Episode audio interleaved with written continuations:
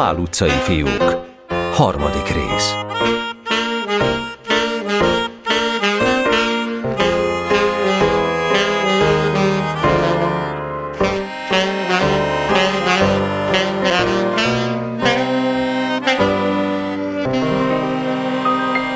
A haditerv másnap délután a gyorsírási óra után már készen volt.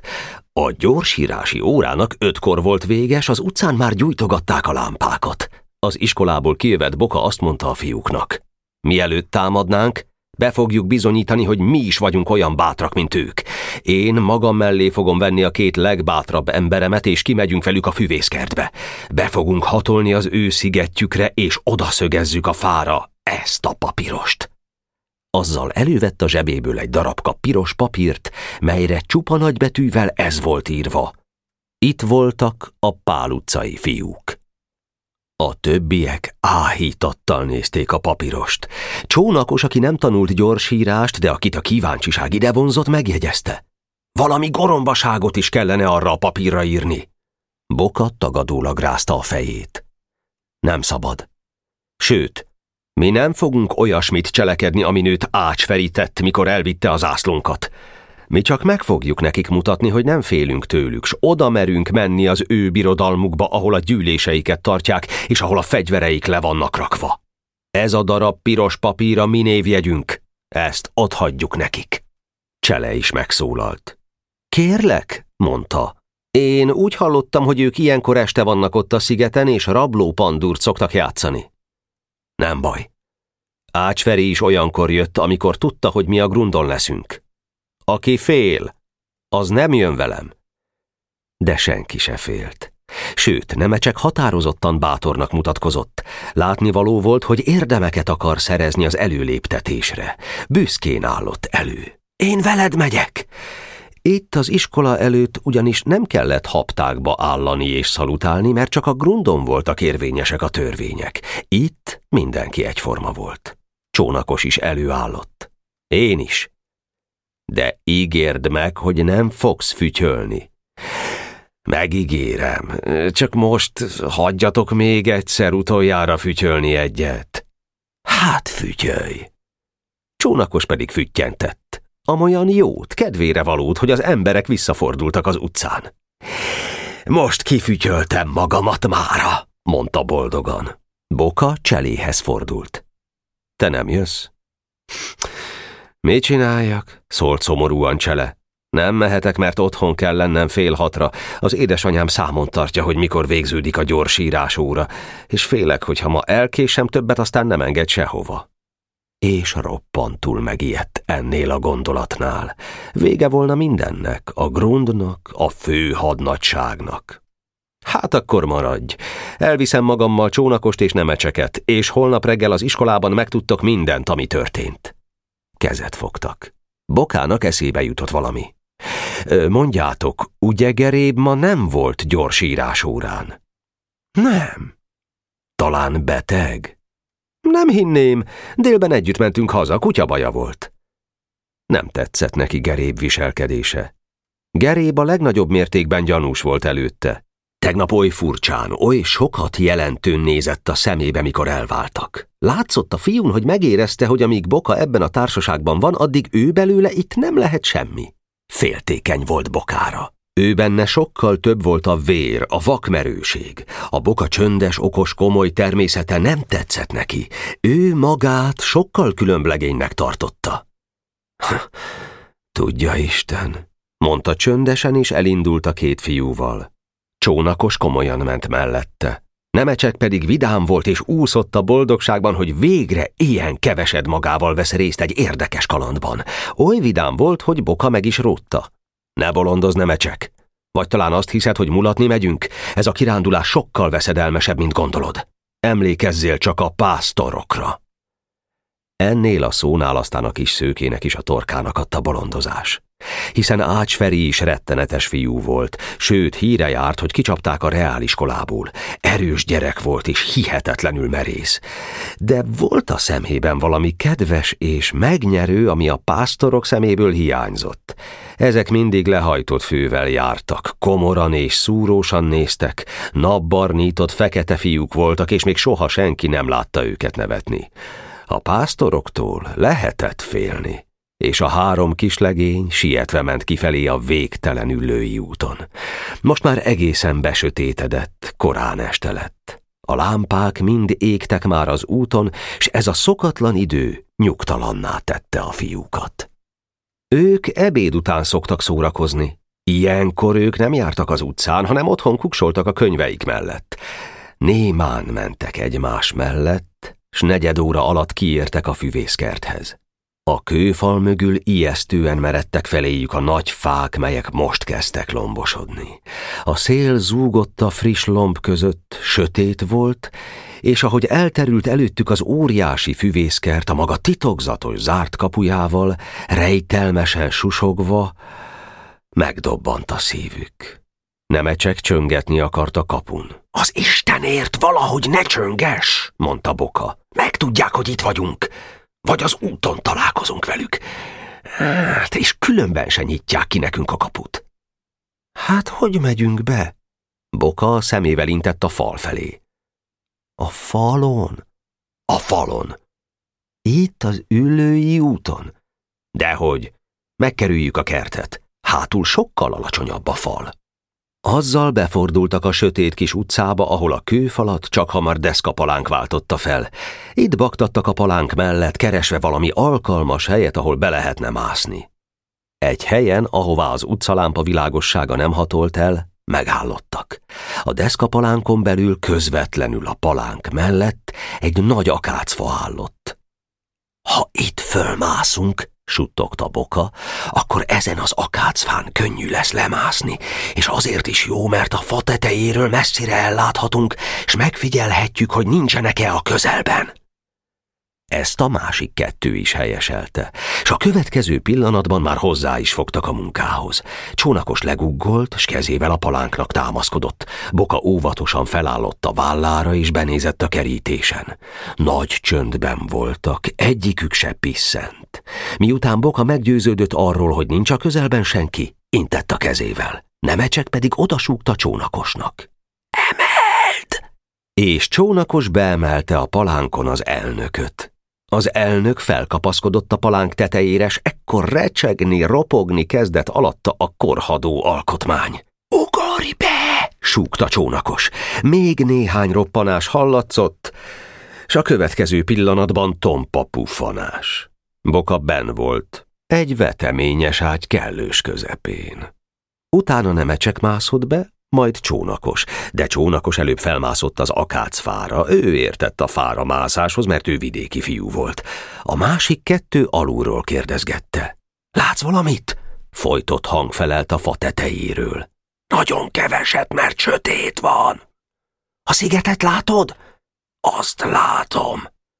Van ott valaki? Csónakos figyelmesen hajolt jobbra-balra az ágak közt, s merően nézett a sötétbe a tó felé. A szigeten nem látni semmit a fáktól meg a bokroktól, de a hídon... Itt elhallgatott. Följebb mászott egy ággal, onnan folytatta. Most már jól látom, a hídon két alak áll. Boka csöndesen szólt. Ott vannak. A hídon azok az őrök. Aztán újra recsegtek az ágak, csónakos lemászott a fáról. Nagy csöndben állottak ott hárman, s azon gondolkoztak, hogy most mit évők legyenek. Legubbaszkodtak egy bokor mögé, hogy senki meg ne láthassa őket, s ott csöndes, suttogó hangon indult meg a tanácskozás. A legjobb lesz, mondta Boka, ha most itt a bokrok mentén valahogy eljutunk a várromig, tudjátok, van ott egy várrom, arra jobbra egy domb szélébe van beépítve. A másik kettő némán intett, hogy ismeri ezt a helyet. A várromig el lehet jutni óvatosan, gugolva a bokrok közt. Ott aztán valamelyik fel fog mászni a dombra és körülnéz. Ha nincs senki, akkor hasra fekszünk és lemászunk a dombról. A domb egyenest a tónak megy. Ott aztán elbújunk a sás között, és majd meglátjuk, mit csinálunk. Két villogó szempár figyelte bokát. Csónakos meg nemecsek minden szavát szentírásnak vette. Boka megkérdezte. Jó lesz? Jó, intette a másik kettő. Hát akkor rajta, előre, csak jertek mindenütt utánom. Én ismerem itt a járást. És elkezdett négy kézláb mászni az alacsony bokrok között. Alig térdelt a földre két kísérője, hosszú, éles fügy hallatszott a távolból. Észrevettek, mondta Nemecsek, és talpra ugrott. Vissza, vissza, hasalj le! Adta ki Boka a parancsot, és erre mind a hárman lehasaltak a fűbe. Visszafolytott lélegzettel várták, hogy most mi fog történni. Csak ugyan észrevették volna őket. De nem jött senki. A szél zúgott a fák között.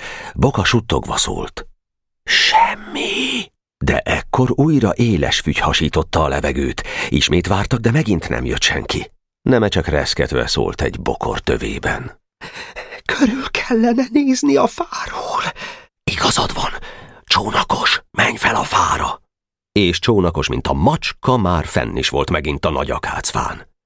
Mit látsz? A hídon alakok mozognak. Ha, most négyen vannak. Most kettő visszament a szigetre. Akkor rendben van minden, mondta megnyugodva Boka. Gyere le! A fügy azt jelentette, hogy a hídon felváltották az őröket. Csónakos lejött a fáról, s azzal elindultak mind a hárman szépen négy kézlába domb felé.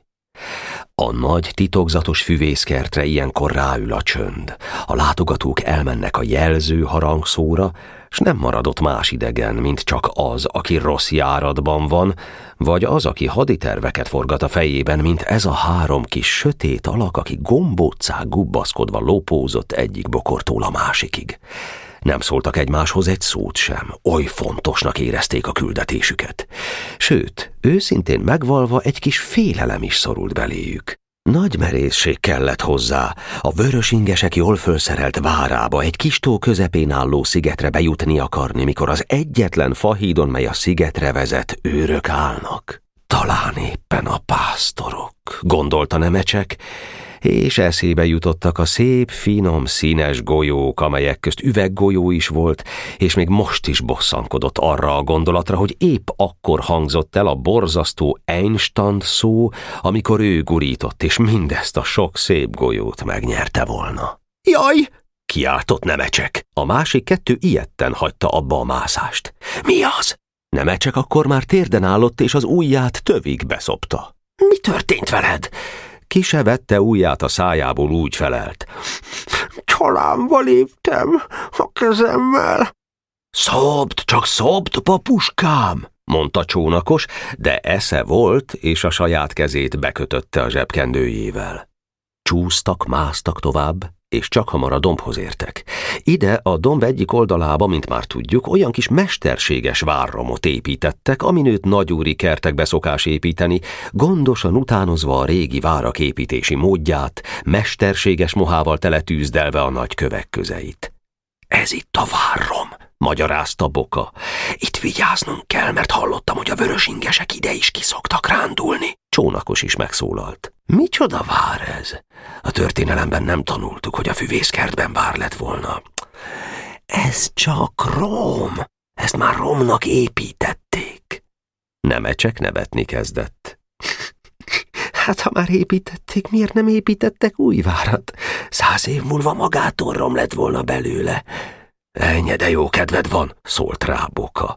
Bezzek, ha majd szembenéznek a pásztorok, elmegy a kedved a tréfától. Valóban, a kis csak erre savanyú pofát vágott. Olyan fiú volt, aki minduntalan elfelejtette, hogy bajban van, folyton emlékeztetni kellett rá.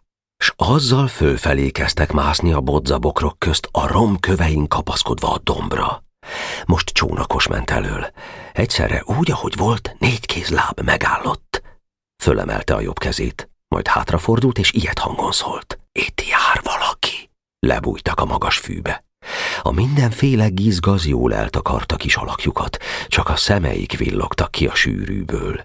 Figyeltek. Tedd a földre a füledet, csónakos! Adta kisuttogva a parancsot Boka. Az indiánok így szoktak hallgatózni, így könnyen meghallja az ember, ha jár valaki a közelben. Csónakos engedelmeskedett. Lehasalt a földre, és egy helyen, ahol nem nőtt fű, a földre hajtotta a fülét, de rögtön fel is kapta. Jönnek! suttogta rémülten. Most már indián módszer nélkül is lehetett hallani, hogy valaki csörtet a bokrok közt, és ez a titokzatos valaki, akiről egyelőre azt se lehetett tudni, hogy állat-e vagy ember, egyenesen feléjük jött. A fiúk megszeppentek, és még a fejüket is lekapták a fűbe. Csak nemecsek szólalt meg halk, nyöszörgő hangon. Én haza szeretnék menni. Csónakos nem vesztette el a kedélyét, ezt mondta. Lapulj meg, papuskám! De miután Nemecsek még erre sem volt hajlandó bátornak lenni, Boka kidugta a fejét a fűből, és haragtól villogó szemmel szólt rá persze suttogva, hogy el ne árulja magát. Közlegény, lapuljon meg a fűben! Ennek a parancsnak engedelmeskedni kellett. Nemecsek meglapult. A titokzatos valaki pedig egyre csörtetett, de most már úgy hallatszott, mintha irányt változtatott volna, s nem feléjük jönne. Boka újra felágaskodott a fűben, és szétnézett. Sötét alakot látott, aki most már lefelé ment a dombról, s botjával a bokrokat piszkálta. Elment, mondta a fűben hasaló fiúknak. Az őr volt. A vörös ingesek őre. Nem, a füvészkert őre. Erre föllélegeztek. Felnőtt embertől ők meg nem ijedtek. Példareá a bibircsos orrú öreg honvéd a múzeum kertben, aki nem bírt velük. Tovább folytatták a mászást, de ekkor úgy látszik az őr meghallott valamit, mert megállt és fülelni kezdett. Észrevettek? dadogta nemecsek. Most mind a ketten bokára néztek, várva intézkedését. Be a romba, adta ki a parancsot boka. Mind a hárman hanyat homlok bukdácsoltak lefelé a dombon, melyre az imént oly óvatosan másztak fel. A romnak kis csúcsíves ablakai voltak. Ilyetten vették észre, hogy az első ablakot vasrács védi. A másodikhoz sompolyogtak, azon is vasrács volt. Egy helyen végre találtak a kövek közt egy akkora hasadékot, amelyen éppen befértek. Bebújtak a sötét fülkébe, és lélegzetüket is visszafolytották. Az őr alakja elhaladt az ablakok előtt. Innen látták, hogy most végképpen elmegy a kert üllői úti része felé, ahol a lakóháza volt. Hála Istennek, szólalt meg csónakos, ezen átestünk, s azzal körülnéztek a sötét fülkében. Nyírkos, dohos volt itt a levegő, mintha valami igazi vár pincéjében lettek volna. Botorkálás közben egyszerre megállott boka. Elbotlott valamiben. Lehajolt és fölvette ezt a valamit. A másik kettő odaugrott melléjes, az alkonyat gyér világosságánál látták, hogy az a valami egy tomahawk. Olyan szekerceféle, aminővel a regények tanúsága szerint az indiánok szoktak hadakozni. A tomahawk fából volt faragva, s ezüst papírral volt beragasztva. Félelmetesen csillogott a sötétben. Ez az övék, mondta áhítattal nemecsek. Úgy van, jegyezte meg Boka. S ha ez az egy itt volt, akkor itt többnek is kell lenni. Kutatni kezdtek, s az egyik sarokban még hetet találtak. Ebből könnyű volt kitalálni, hogy nyolcan vannak a vörös ingesek. Úgy látszik, ez volt a rejtett fegyvertáruk. Csónakosnak az volt az első gondolata, hogy a nyolc szekercét hadizsákmány gyanánt el kellene vinni. Nem, szólt Boka, azt nem tesszük, ez egyszerű lopás volna. Csónakos elszégyelte magát. Most beszélj, papuskám! Bátorodott neki nemecsek, de Boka gyöngéden oldalba bökte, mire elhallgatott. Ne vesztegessük az időt. Másszunk ki és fel a dombra. Nem akarom, hogy akkor érjünk a szigetre, amikor már nincs ott senki.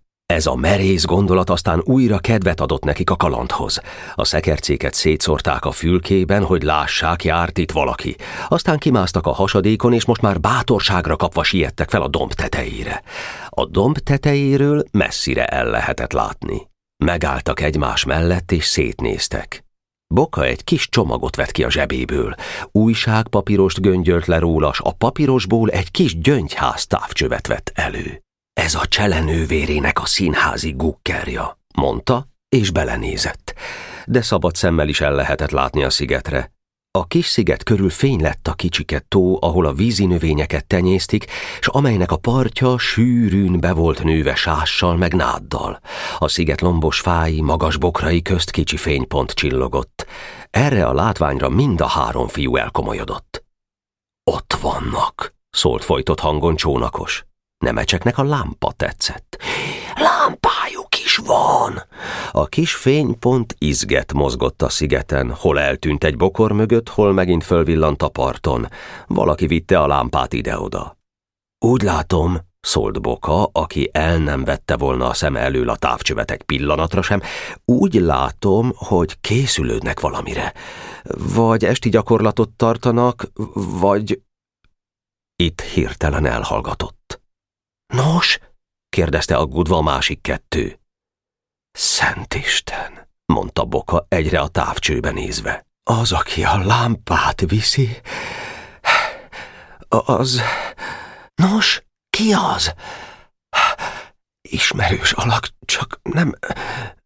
Följebb ment, hogy jobban lásson, de akkor a lámpafény eltűnt egy bokor mögött. Boka levette szeme elől a. Eltűnt, mondta csendesen. De ki volt? Nem mondhatom meg. Nem láttam jól, és épp mikor szemügyre akartam venni, eltűnt előlem. És amíg biztosan nem tudom, nem akarok senkit meggyanúsítani. Talán valaki a mieink közül? Szomorúan felelt az elnök. Azt hiszem. De hiszen ez árulás! kiáltott fel csónakos, elfeledkezve arról, hogy csöndben kell maradni. Hallgass! Ha odaérünk, mindent meg fogunk tudni. Légy addig türelemmel. Most bizony már a kíváncsiság is hajtotta őket. Boka nem akarta megmondani, kihez hasonlított a lámpás alak. Találgatták, de ezt is megtiltotta az elnök azzal a megjegyzéssel, hogy nem szabad gyanúba keverni senkit. Izgatottan siettek le a dombról, s len ismét négy kézláb folytatták útjokat a fűben.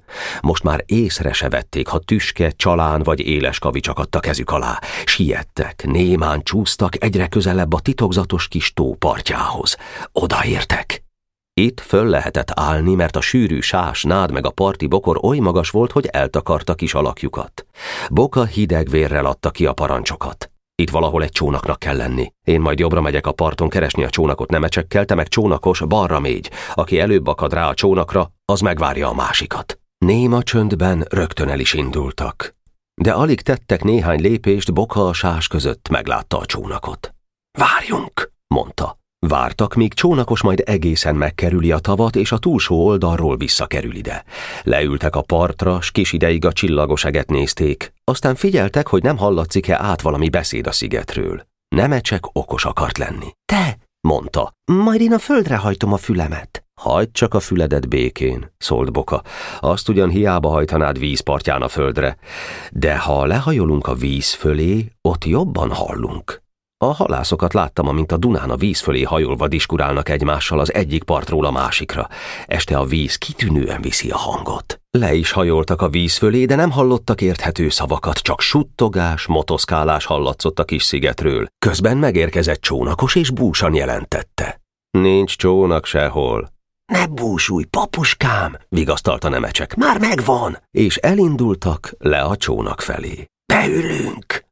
Nem itt ülünk bele, szólt Boka. A csónakot előbb elvontatjuk a híddal átellenben eső partra, hogyha észrevesznek, ne legyünk a híd közelében. A hídtól legmesszebb eső ponton fogunk átevezni, hogy nagyot kelljen kerülniük, ha utánunk akarnak szaladni. Ez az előrelátó okosság tetszett a másik kettőnek. Bátorságot öntött beléjük az a tudat, hogy a vezérük ilyen okos fiús ilyen ügyesen tud számítani.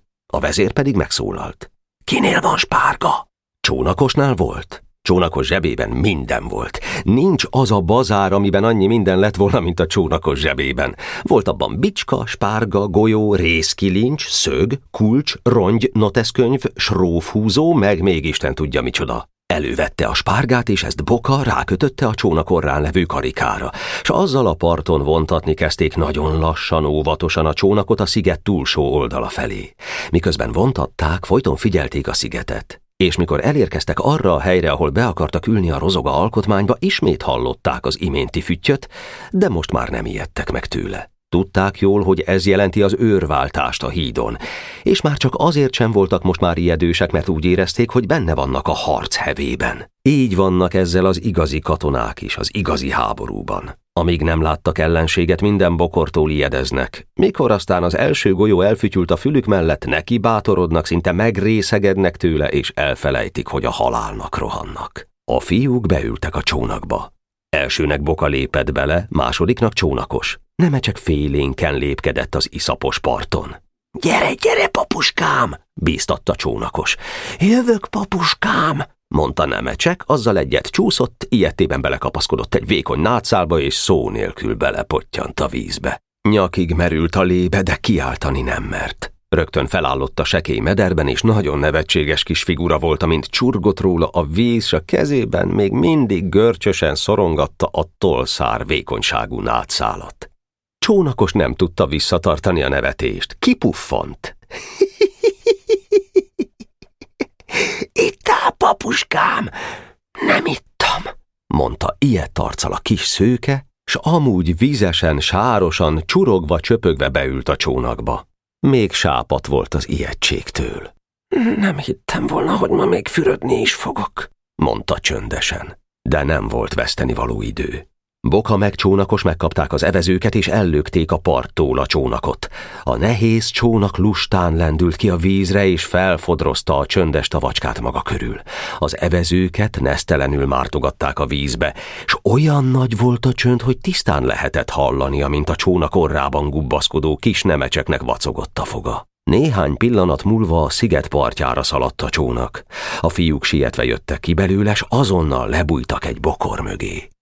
Na, Idáig is eljutottunk volna, mondta Boka, s halkan óvatosan mászni kezdett a parton. A másik kettő utána. Ho-ho! fordult vissza az elnök.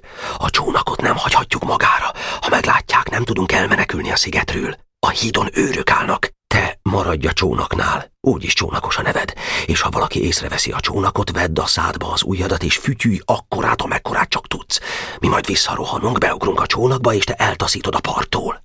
Csónakos visszakullogott a ladikhoz, és titokban annak örült, hogy talán lesz alkalma egy akkorát füttyenteni, amekkorát csak tud. Boka pedig továbbment a kis szőkével a víz mentén. Ahol a bokrok magasabbak voltak, ott felállottak, s úgy osontak tovább. Az egyik ilyen magas bokornál aztán megállottak. Itt félrehajtották a lombot. Beláttak a sziget közepére, melyen kis tisztás volt, s ekkor meglátták a vörösingesek félelmetes csapatját. Nemecseknek dobogni kezdett a szíve. Közelebb simult bokához. Ne félj, súgta a fülébe az elnök. A tisztás közepén nagy kő volt, s a kövön volt a lámpa. A lámpa körül gugoltak a vörös ingesek. Valóban minnyájának vörös volt az inge. Ács Feri mellett gugolt a két pásztor, és a kisebbik pásztor mellett valaki, akinek nem volt vörös torna inge. Boka érezte, amint nemecsek reszketni kezd mellette mondta Nemecsek, de csak ennyit tudott mondani. Te, te! Aztán halkan hozzátette. Látod? Látom, szólt szomorúan Boka. A vörös ingesek mellett. Ott gugolt Geréb. Tehát nem csalódott, mikor a dombról erre nézett. Valóban Geréb volt az, aki a lámpával járt kelt az imént. Most kettőzött figyelemmel figyelték a vörösinges csapatot. A lámpa furcsán világította meg a sötét arcú pásztorokat, meg a többiek vörös ingét. Mind hallgattak. Csak Geréb beszélt csöndesen. Valami olyat adhatott elő, ami nagyon érdekelte a többit, mert mind feléje hajoltak, s nagy figyelemmel hallgatták. Az esti nagy csöndben a két pál utcai fiú is hallotta Geréb szavait. Ezt mondta. A grundra két felől lehet bejutni. Be lehet menni a Pál utcáról, de onnan nehéz, mert törvénybe van írva, hogy aki bemegy, annak be kell reteszelni maga után az ajtót. A másik bejárás a Mária utca felől van. Itt a gőzfűrész nagy kapuja tárva nyitva áll, s a farakások közt el lehet innen jutni a grundra. Ez csak azért nehéz, mert a farakások közt az utcákban erődök vannak. Tudom, szólt közbe Ácsferi mély hangon, mely megborzongatta a Pál utcaiakat. Tudhatod, hiszen ott voltál, folytatta Geréb. Az erődökben őrök vannak, s ezek azonnal jelt adnak, ha valaki közeledik a farakások közt. Nem is ajánlom, hogy arról jöjjetek. Tehát arról volt szó, hogy a vörösingesek odajönnek a grundra. Gerép tovább beszélt. A legjobb az lesz, ha előre megbeszéljük, hogy mikor jöttök. Akkor majd én megyek be a grundra utolsónak, és nyitva hagyom a kisajtót. Nem fogom bereteszelni. Jól van, szólt közbe Ács Feri. Ez helyes. A világért sem akarom olyankor elfoglalni a grundot, amikor nincs ott senki. Annak rendje és módja szerint háborút fogunk viselni.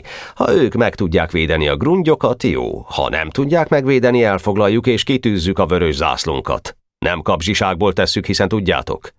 Az egyik pásztor szólalt most meg. Azért tesszük, hogy legyen hol labdáznunk.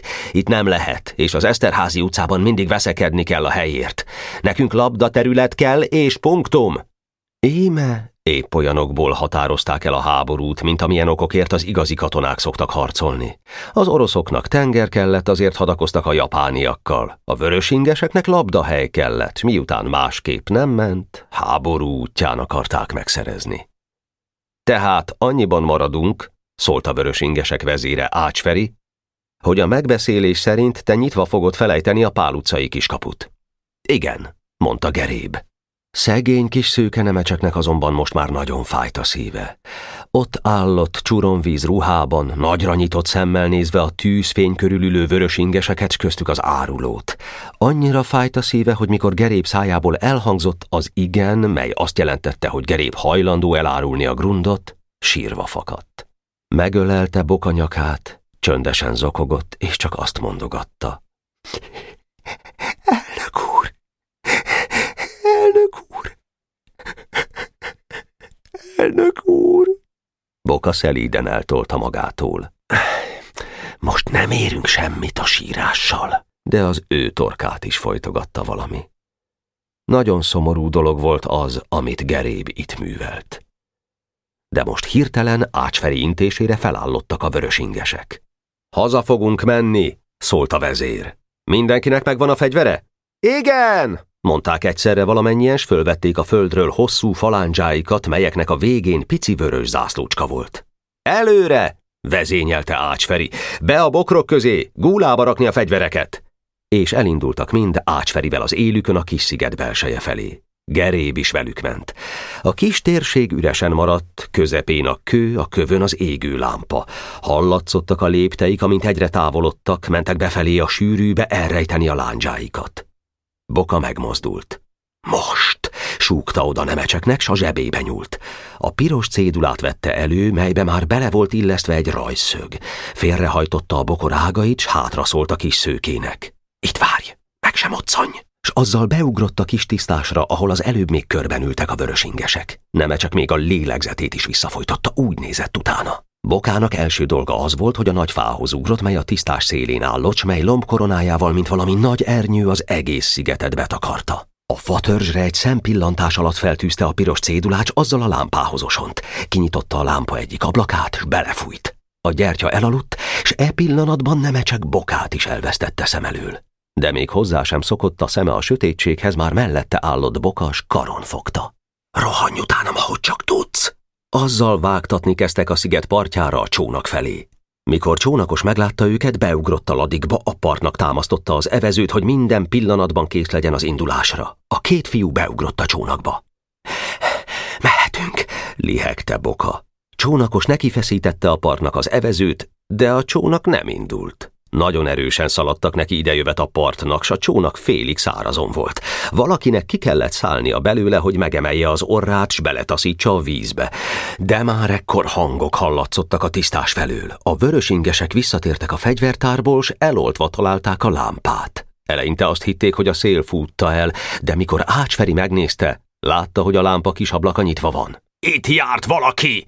Kiáltotta bömbölő hangján, s olyan hangosan, hogy a csónakkal kínlódó fiúk is meghallották. Meggyújtották a lámpát, s ekkor mindenkinek szemébe tűnt a fára tűzött cédula. Itt voltak a Pál utcai fiúk. A vörös ingesek összenéztek. Ácsferi elkiáltotta magát. Hát, ha itt voltak, akkor még itt is vannak! Utánuk! Nagyot füttyentett. A hídról besiettek az őrök, és jelentették, hogy a hídon senki sem jöhetett be a szigetre.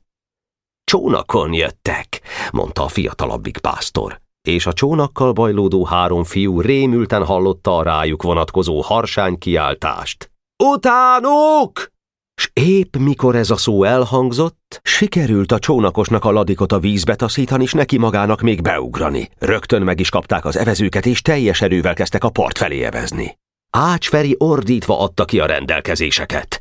Vendauer fel a fára, utánuk nézni! Pásztorék ki a hídra és jobbról-balról a tópartján keríts! Most úgy látszott, hogy be vannak kerítve. Amíg azt a négy-öt evező csapást megteszik, mely a partra viszi őket, addig a gyorsan futó pásztorok megkerülik a tavacs, aztán nincs menekvés se jobbra, se balra. Ha pedig előbb jutnak a partra, mint a pásztorok, akkor a fa tetejére küldött őrszem szemmel tarthatja őket, s megmondja, merre menekülnek. A csónakból látták, amint Ácsferi a lámpával a kezében futkosott a sziget partján. Aztán dobogás hallatszott. Most rohantak ki a pásztorok a fahídon a szigetről. Mire azonban az őrszem felkapaszkodott a fára, ők partot értek. Most kötött ki a csónak a parton! Süvöltözött egy hang a fáról, s rögtön felelt rá a vezér mély hangja. Utánuk mindenki! A három pál utcai fiú azonban most már lélek szakadtából futott. Nem szabad, hogy utolérjenek, mondta futás közben Boka. Sokkal többen vannak, mint mi. Tovább vágtattak úton, gyepen keresztül elől Boka nyomában a másik kettő. Egyenest az üvegház felé tartottak. Be az üvegházba! Lihegett Boka, s az üvegház kisajtaja felé rohant. Az ajtó szerencsére nyitva volt. Besurrantak és elbújtak a nagy ciprusok mögé. Kün csönd volt. Úgy látszik, az üldözők elvesztették a nyomot. A három kislegény most megpihent kissé. Körülnéztek a furcsa épületben, melynek üvegtetején, üvegfalain beszűrődött a városi este halvány világossága. Furcsa, érdekes hely volt ez a nagy üvegház. Ők a bal szárnyában voltak, s azon túl még az épület középrésze következett, majd a jobb szárnya. Véges végig nagy levelű, kövér törzsű fák állottak nagy zöld dézsákban. Hosszú ládákban a páfrány és mimóza tenyészet.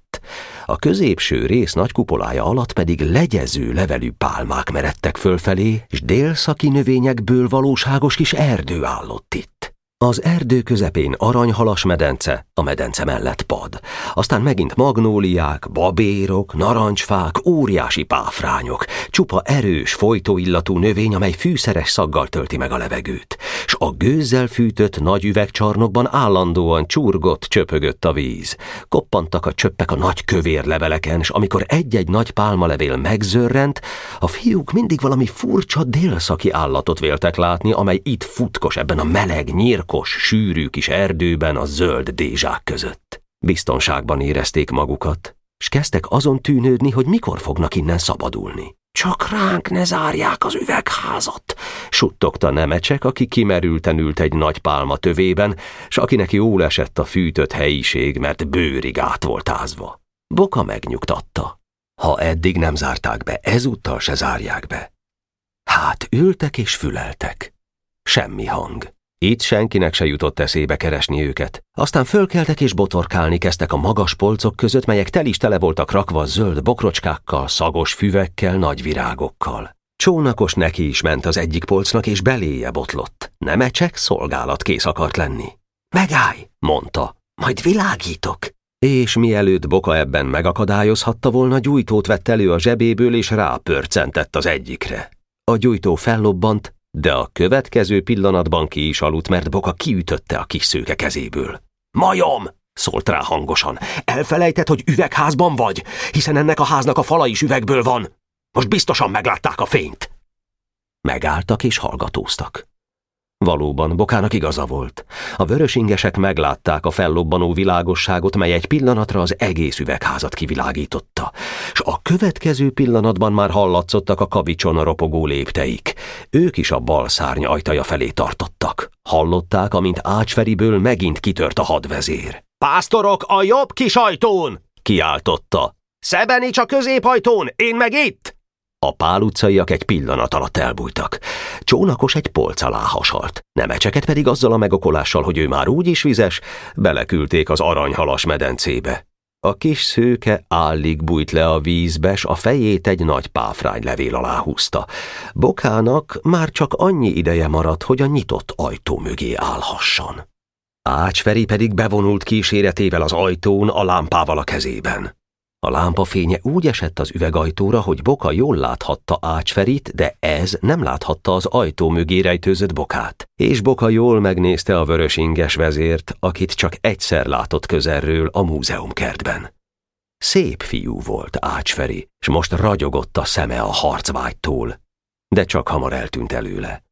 Bejárta a többivel az utakat, s a jobb szárnyban a polcok alá is néztek. A medencében egyiknek sem jutott eszébe keresgélni.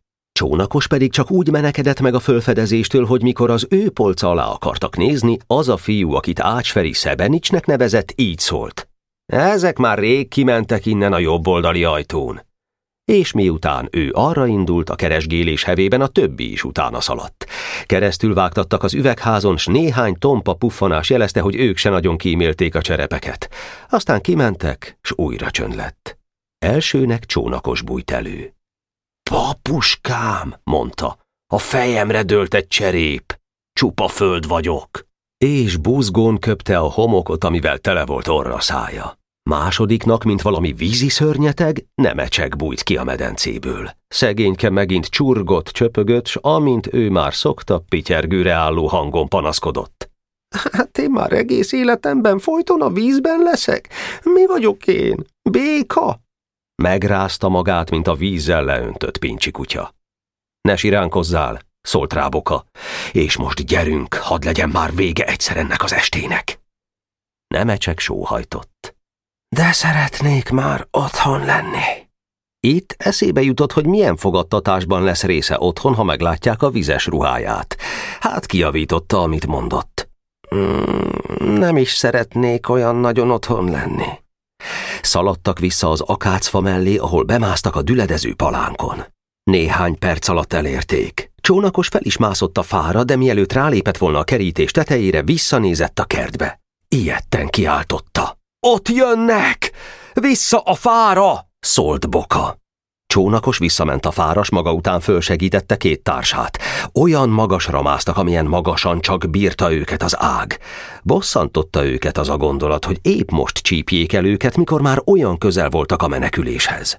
A vörös inges csapat hangos trappolással érkezett a fához. A fiúk fönn némán kuksoltak, mint három nagy madára sűrű lomb között.